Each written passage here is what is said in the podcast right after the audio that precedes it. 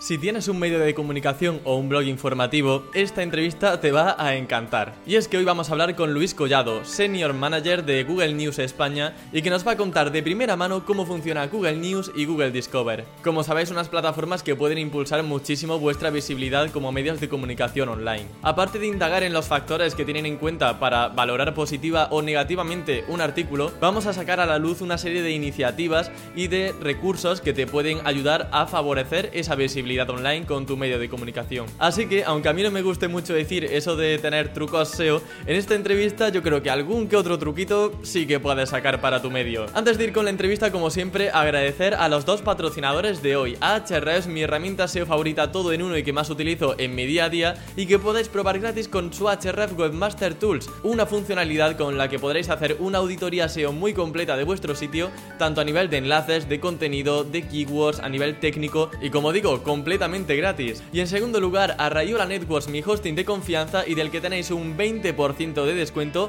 debajo en la descripción. Así que si vas a crear un nuevo sitio, aprovechalo porque te va a salir más barato. Y ahora sí, sin más dilación, doy paso a Luis Collado. Muy buenas Luis, bienvenido a Campamento Web, ¿qué tal estás? Hola, muy buenas, ¿qué tal? Pues eh, muy bien, estupendamente. Genial, Luis, me alegro mucho. Eh, para mí es un honor que un eh, señor manager de Google News esté aquí en Campamento Web. Porque, bueno, eh, muchos de los que me siguen llevan periódicos, blogs informativos y creo que eh, conocer un poco las entrañas de Google News es muy interesante para poder hacer despegar la audiencia de, un proyecto de tal magnitud, ¿no? Entonces, em, quería conocer en primer lugar em, qué es Google News y qué diferencias guarda con Discover, porque mucha gente igual piensa que son cosas similares o, bueno, que son iguales, pero imagino que habrá alguna que otra diferencia, ¿no?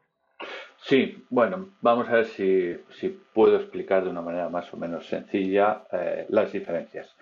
Eh, Google Discover es sobre todo una eh, extensión del buscador, ¿de acuerdo? Lo que nosotros entendemos casi como un buscador predictivo. Es decir, Discover lo que se intenta es adelantar a aquello que le puede interesar a un usuario, incluso antes de que haga cualquier búsqueda en la cajita de búsqueda. Por lo tanto, Discover yo lo eh, posicionaría más como un buscador en general. Eh, además es muy personalizado porque al fin y al cabo, eh, al ser o al intentar ser predictivo, lo que intenta es adelantarse a los intereses de cada usuario, a aquello que el algoritmo entiende que más le puede interesar, etc. Además, hay otra gran diferencia. Google Discover solo está presente en, eh, el entorno móvil, en teléfonos, con lo cual también es un producto, eh, digamos, muy visual, lógicamente, porque eh, tiene, que, tiene que estar consumido en pantallas de, de móviles. Entonces es mucho más visual las imágenes, los vídeos, etcétera, pues son mucho más relevantes que el mero texto que, digamos, se acomoda eh, no tan bien a, una pantalla de, móvil. Por el otro lado, eh, perdón, y entonces en Google Discover lo que puedes encontrar, claro, cada usuario encuentra aquellos temas que, de acuerdo a muchas eh, señales que, obtenemos de, diferentes sitios, pues el usuario, ya digo, puede encontrar aquellos temas de todo tipo, ¿de acuerdo? Que le puedan interesar, desde noticias de actualidad o temas de, de eh, más, eh, digamos, menos eh, asociados a, la actualidad, etc. Perdona, Google News es más un agregador de puras noticias, de noticias de contenidos informativos. Por lo tanto, tiene una dimensión, digamos, más acotada que Discover. Fundamentalmente son noticias o contenidos informativos que publican diferentes medios de información. Medios de información de todo tipo, desde los grandes periódicos o cadenas de televisión, medios puramente digitales, nacionales, locales, eh, etc. Em, un medio de comunicación o un blog informativo, por ejemplo, que suba noticias, pero no aparezca de forma predominante o incluso no aparezca en Google News, ¿qué acciones puede seguir para que el algoritmo eh, pueda empezar a tomarlo en consideración?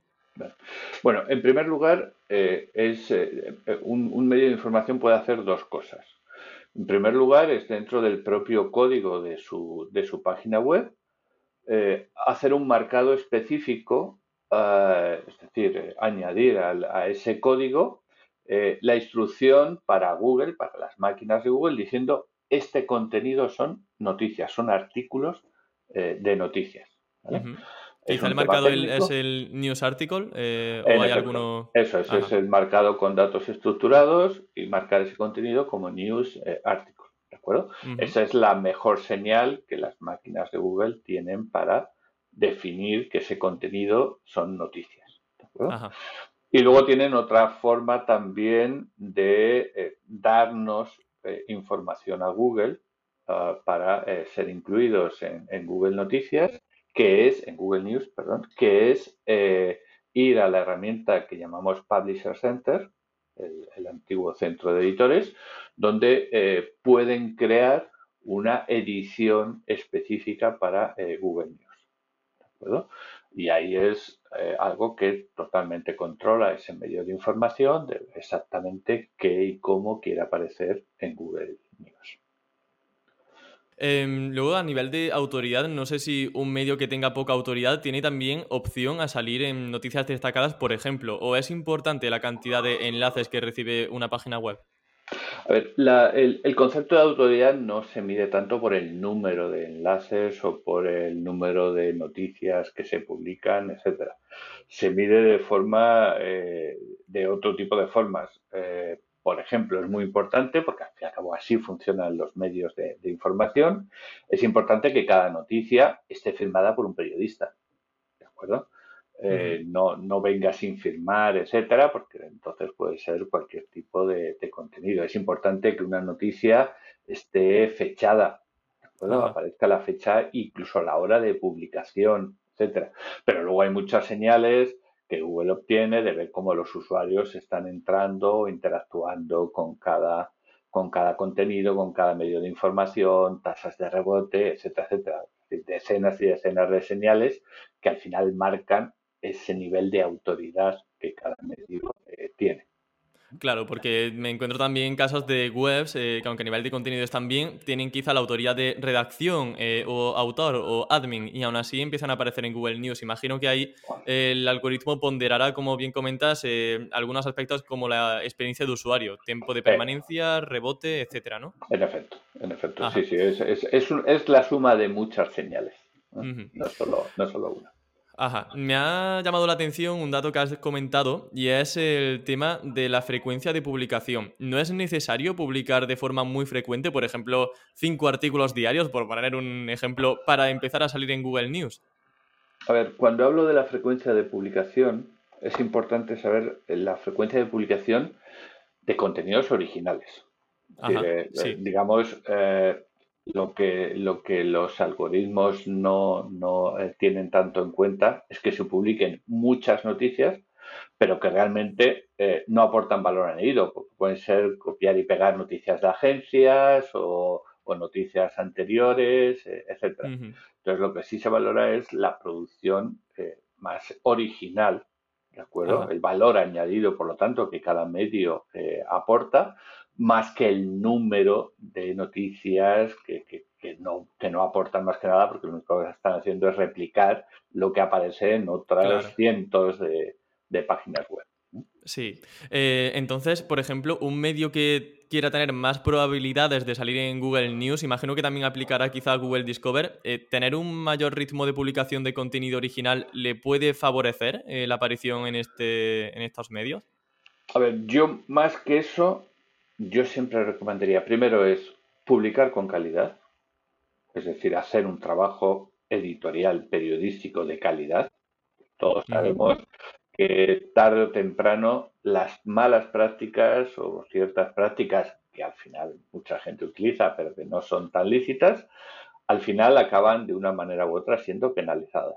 Entonces, yo primero hablaría de calidad, ¿de acuerdo? Y luego a partir de ahí de calidad es calidad también desde el lado técnico. Es decir, que lo que yo como medio estoy publicando en mi página web, pues lo esté ofreciendo de una manera eh, útil, de una manera agradable, eh, pensando en la experiencia del usuario, pero también haciendo un trabajo técnico para permitir que las máquinas de Google indexen ese contenido, que los algoritmos lo tengan en cuenta, etcétera. Entonces también hay un, nivel de calidad técnica que también es necesario. Yo sobre todo, eh, inicialmente como base, eh, trabajaría en esos dos caminos. Calidad de contenidos y calidad técnica en eh, el sitio web.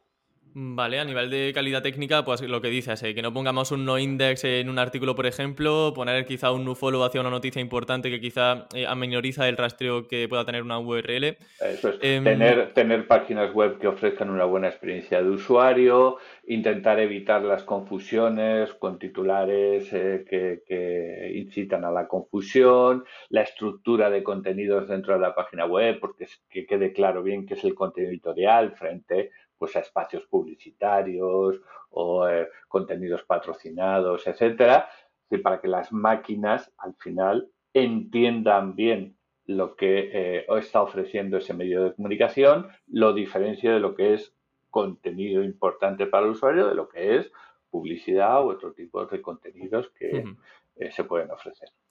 Entrando en el tema del marcado de datos estructurados, has mencionado el News Article, pero bueno, los medios de comunicación utilizan una gran variedad de, marcado de datos estructurados con esquema, con, JSON.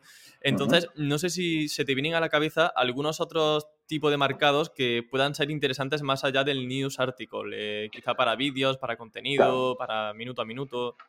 Yo, yo creo que como eh, eh, ya, ya se sabe, hay una buena lista de datos estructurados con los que trabajar. ¿Vale? Por lo tanto, en efecto, se puede hacer y, no son incompatibles unos con otros.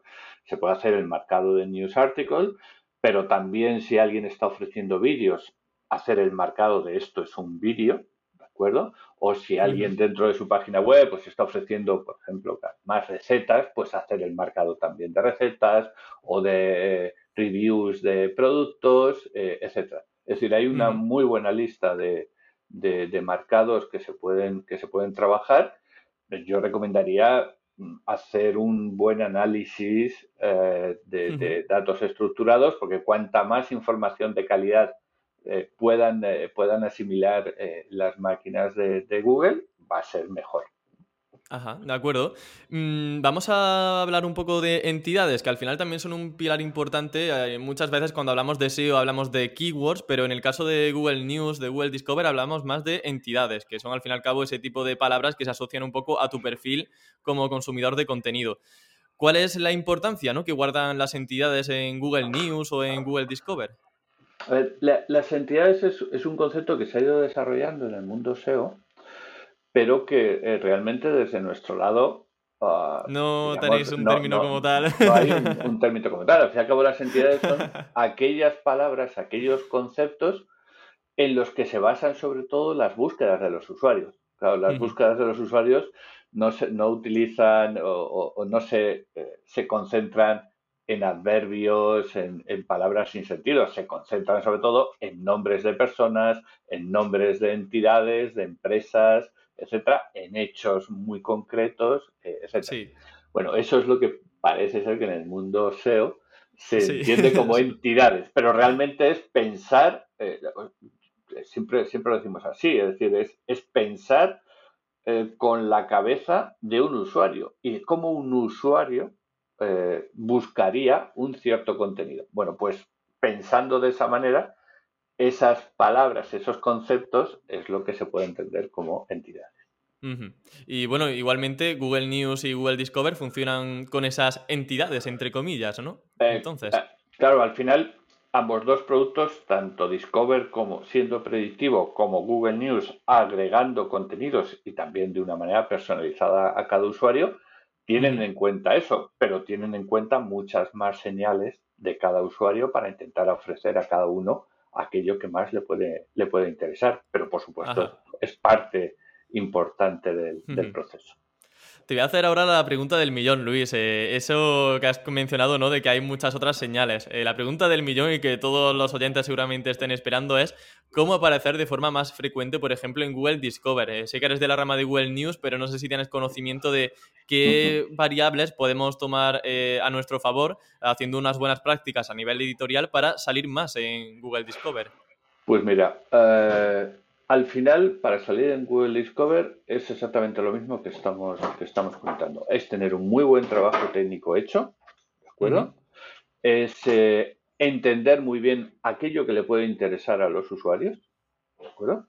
Y luego generar contenidos de calidad que se eh, puedan asimilar a aquello que les interesa a los usuarios y, eh, aquello que, pues, eh, lógicamente, eh, técnicamente se ha hecho, se ha hecho bien. No hay más, no hay más trucos, digamos, no hay más secretos. Es generar buenos contenidos, contenidos que les interesen a los usuarios y a partir de ahí dejar que las máquinas funcionen. No hay, no hay trucos escondidos que se puedan utilizar. claro, si no se tiene un, buen contenido, no se tiene un contenido que funcione bien en la propia página web, que, ofrezca imágenes de calidad, de alta resolución, que, ofrezca titulares eh, claros, que contenidos eh, sencillos para poder ser indexados y ser mostrados, etcétera, pues claro, seguramente eso ya difícilmente aparecerá en, en Discovery si se hace eso y además, eh, digamos, se entiende bien lo que puede interesar a los usuarios de una manera eh, constructiva, útil, eh, de acuerdo a las políticas de contenido también de Google, que yo recomendaría a cada uno que se estén revisando continuamente para evitar pues esos malentendidos o no tan buenas prácticas que, alguien puede, puede hacer pues eh, no hay más truco que, eso. Por ejemplo, en el tema de imágenes, eh, has comentado que es favorable que tengamos imágenes de alta resolución, que sean grandes. Eh, de hecho, se recomienda, corrígeme si me equivoco, 1200 píxeles de ancho, puede ser.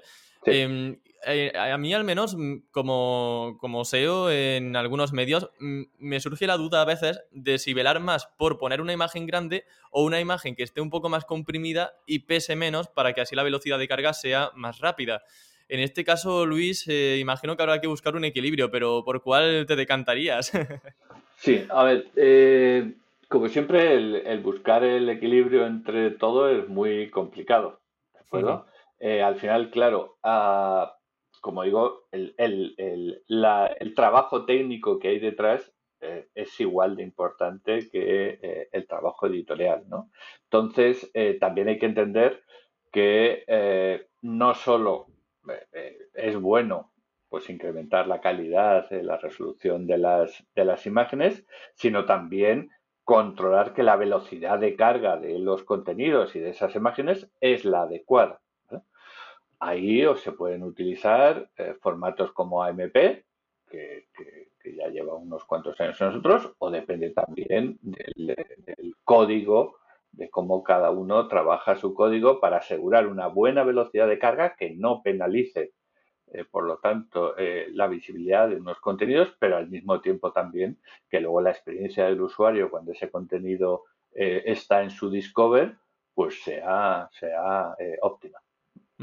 Y la imagen guarda un peso muy importante. Lo comento por priorizar quizá tener una imagen de alta resolución frente a eh, una web que cargue quizá un pelín lento, que no cargue de lento del todo, pero bueno, que no tengamos un 100 en page speed o, algo similar. Eh, la velocidad de carga va a penalizar mucho si es muy baja. ¿De acuerdo? Porque es la pero si tenemos un mínimo y aún así tenemos la alta resolución, entonces podemos ir adelante, ¿no? Eh, piensa un poco en lo que he dicho al principio.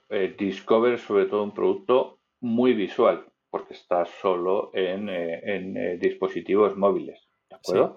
Por lo tanto, también tiene que ofrecer una experiencia de usuario muy agradable, visualmente hablando, eh, a, cada, a cada usuario. Por lo tanto, es muy importante también que la, que la resolución de las imágenes sea lo más alta posible. Muy bien, me gusta, me gusta. otro tema que has comentado es el tema de hacer un contenido sencillo. Claro, ¿qué es hacer un contenido sencillo para el lector? ¿Un contenido escueto? ¿Un contenido que vaya directo al grano en primeros párrafos? ¿Qué entendemos por ese concepto? Mira, cuando digo contenido sencillo es que sea fácil de entender por todo el mundo, por las personas, pero también por las máquinas. Entonces, eh, cosas que no pueden ser sencillas, pues pueden ser titulares que lleven a equívoco, ¿de acuerdo? Y que pueden estar bordeando casi la desinformación, ¿no?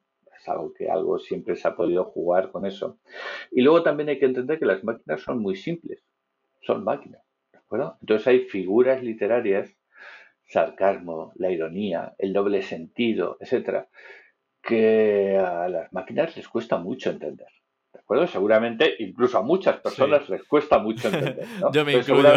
claro, puede haber figuras literarias que muchos eh, entendamos, pero seguramente las máquinas leen las, las palabras tal cual están. Claro, mejor es utilizar un, lenguaje sencillo, directo y sin metáforas y sin rodeos, poner las cosas tal y como son.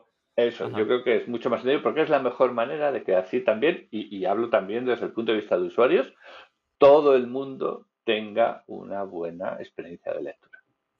Y bueno, también eso puede favorecer quizá que salgamos en los típicos rich snippets de cajitas de información, porque al dar una respuesta clara y sencilla en un párrafo de forma, por ejemplo, Google News es y tal, tal, tal, tal, una descripción fácil, sencilla, al grano, eso también puede favorecer que, aparte de eh, que las máquinas lo entiendan, que podamos salir en, esas cajitas de fragmentos enriquecidos dentro del propio Google. en efecto, claro.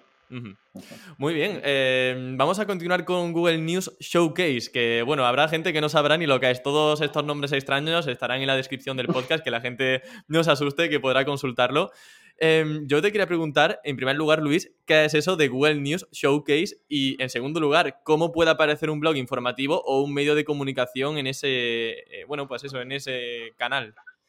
Sí, bueno, eh, Google News Showcase es una funcionalidad dentro de Google News y también dentro de Discover, ¿de acuerdo? Que tiene fundamentalmente dos objetivos. Uno es incrementar la calidad de la información que los, eh, que los usuarios pueden, eh, a, la que pueden acceder los usuarios a través de, los productos de, Google, porque solo estamos trabajando en Showcase con eh, editores de información profesionales. Es decir, eh, un editor participante en Showcase tiene que tener una mínima estructura periodística, una mínima estructura profesional para poder ser parte de Showcase. Mínimo de número de periodistas eh, contratados, eh, etcétera, y además tiene que tener un volumen de producción editorial original mínimo. Por lo tanto, el primer objetivo es incrementar la calidad de de los contenidos que un usuario eh, ve. Y tiene un segundo objetivo que también es, de alguna manera, eh, valorar o, eh, hacer que cada cabecera informativa, cada medio de información pueda tener una presencia mucho más destacada en nuestros productos.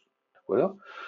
porque al final en Showcase lo que estamos ofreciendo a cada editor participante es que haga una selección de los contenidos que publica cada día y esa selección, que es lo que va a marcar su imagen, sus valores, su personalidad, lo incluya en un número de paneles informativos, tarjetones, etcétera, que es lo que cada editor tiene que construir eh, diariamente. Entonces también eh, eh, es un paso más allá que un editor participante en Showcase hace y es que está haciendo una selección de todos los contenidos que es lo que nosotros destacaremos dentro de nuestros productos con lo cual eh, el editor, el medio de comunicación, tiene la posibilidad pues, de perfilar su imagen, su personalidad de una manera más definida.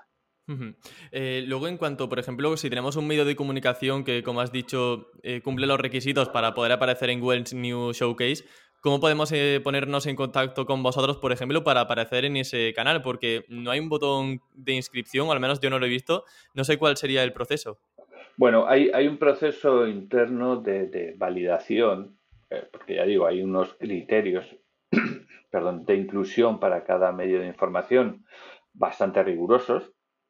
Entonces hay un proceso de, validación, como digo, pues un medio tiene que tener periodistas eh, profesionales contratados, tiene que tener un volumen mínimo, ah, tiene que tener una calidad de la información pues pues eso, que no esté información que no esté cercana a fake news, a desinformación, etcétera. Perdón. Entonces, lo mejor es se pongan en contacto conmigo, cualquier interesado, sabiendo que tendrán que pasar ese proceso de validación. ¿eh? Lamentablemente, en algunos casos tenemos que decir que, no a, algunos medios que no cumplen estos criterios estrictos de inclusión. ¿Y por dónde prefieras que te contacte la gente? Porque seguro que más de un oyente está interesado en intentar pasar ese proceso de validación. ¿cuál sería ese en el que te sientas más a gusto y donde no te importa que te, que te escriban? ¿Quizá LinkedIn o...? Ah, sí, puede ser LinkedIn, puede ser Twitter, es las mejores formas eh, de, de contacto. Vale, vale, te arrepentirás de haber venido al campamento web, Luis, me parece. no sabes tampoco muy malos con Luis, ¿eh? También aviso. no, pero la audiencia aquí es súper súper buena, la verdad.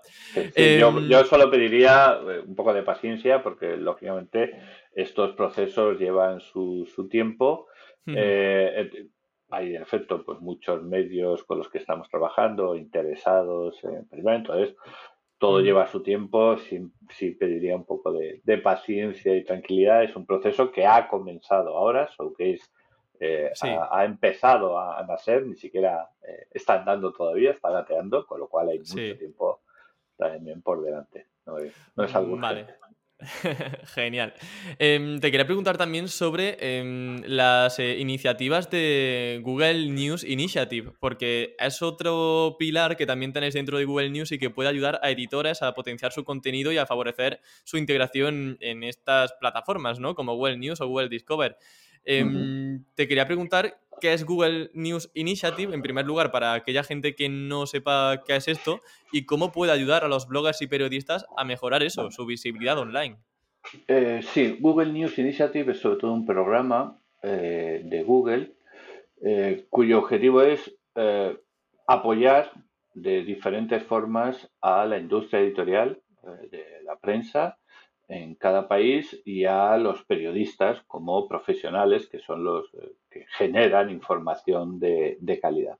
Entonces es un programa eh, global y que tiene muchas iniciativas, ¿de acuerdo? Tiene iniciativas para editores y tiene iniciativas incluso también para eh, periodistas individuales.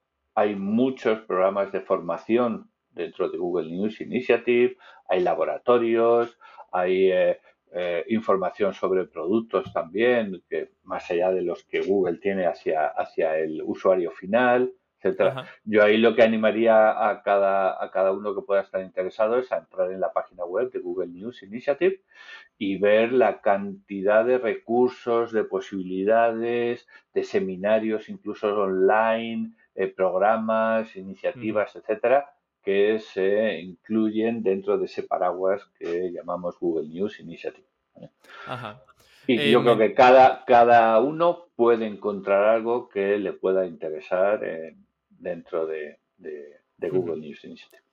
Genial. Eh, bueno, a mí me gusta mucho que se están lanzando eso, eh, valga la redundancia, muchas iniciativas para mejorar la calidad de redacción, para que los periodistas puedan formarse, que los medios tengan recursos para aparecer en estas plataformas.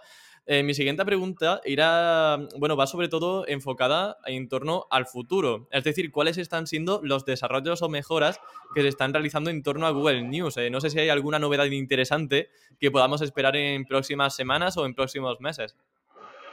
Bueno, yo creo que, eh, a ver, tenemos que dejar que los productos crezcan primero. Google News se ha relanzado en España hace muy pocos meses. Sí como comentábamos antes, Showcase, eh, llevamos incluso muy pocas semanas o días eh, con él. Eh, somos muy rápidos, Luis, ves aquí. Discover es un producto, Discover es un producto que todavía está, digamos, buscando su, su sitio, ¿de acuerdo? Entonces yo creo que hay que dejar primero que los productos, los productos crezcan, se desarrollen, empiecen a ser utilizados por más usuarios, etcétera. En España venimos de esa situación, no teníamos Google News eh, los últimos ocho años, eh, etcétera.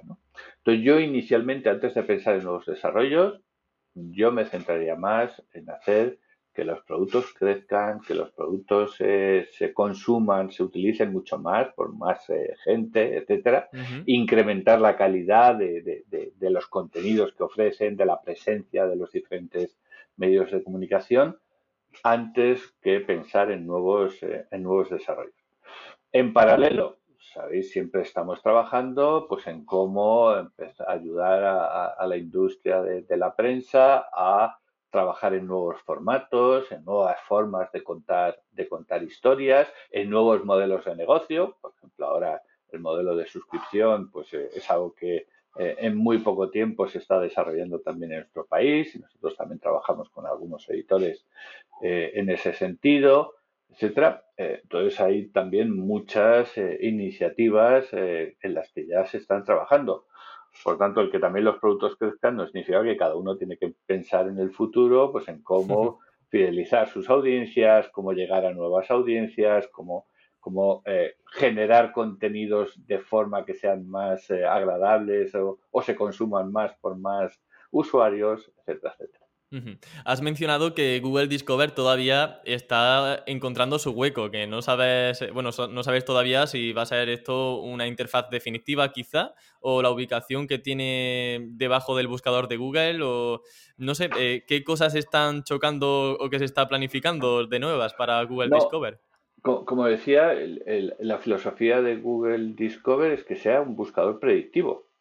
Es una enorme apuesta de futuro. Es una forma eh, absolutamente innovadora de trabajar el, eh, buscador. que el buscador se adelante a aquello que cada usuario eh, puede, puede, le puede interesar o puede buscar en, en, Google.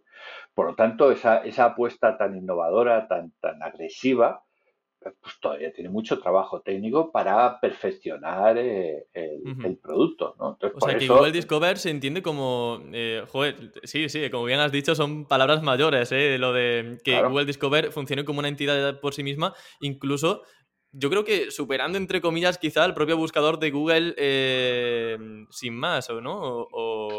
hombre, como decía, es una extensión del buscador. Con lo cual es que casi en un momento dado, a lo mejor hasta no se puede, no se podrá, podrían diferenciar ambas dos cosas. Por supuesto, el buscador sigue siendo la gran referencia para, miles de millones de personas, ¿no? Pero Discover ha empezado y, intenta ir, ya digo, un paso más allá. Eh, pero queda todavía mucho trabajo por hacer para, para, ya digo, perfilar mm. bien, optimizar bien cómo el producto funciona. A partir de ahí el futuro si lo supiéramos, pues no estaríamos seguramente aquí. bueno, Luis, pues eh, ha sido un placer hablar contigo, charlar sobre Google News, sobre Google Discover. Eh, me han encantado todos los consejos que has dado, eh, esclarecer e incluso motivar a la gente a crear un buen contenido y también motivar a que realmente vean Google News y Google Discover como una gran fuente de tráfico porque son proyectos que van a, a largo plazo y que vienen pisando fuerte. Y además hay muchas iniciativas, muchas plataformas que pueden ser de gran utilidad a los medios. Así que muchas gracias por pasarte por Campamento Web a esclarecer esas dudas y a arrojar un poco de luz sobre esto. Nada, muchas gracias a ti por darme la oportunidad de, contar lo que, lo que hacemos. Eh, mucha suerte a, toda tu audiencia en, en todos estos temas. Genial, muchas gracias Luis, un abrazo. Gracias.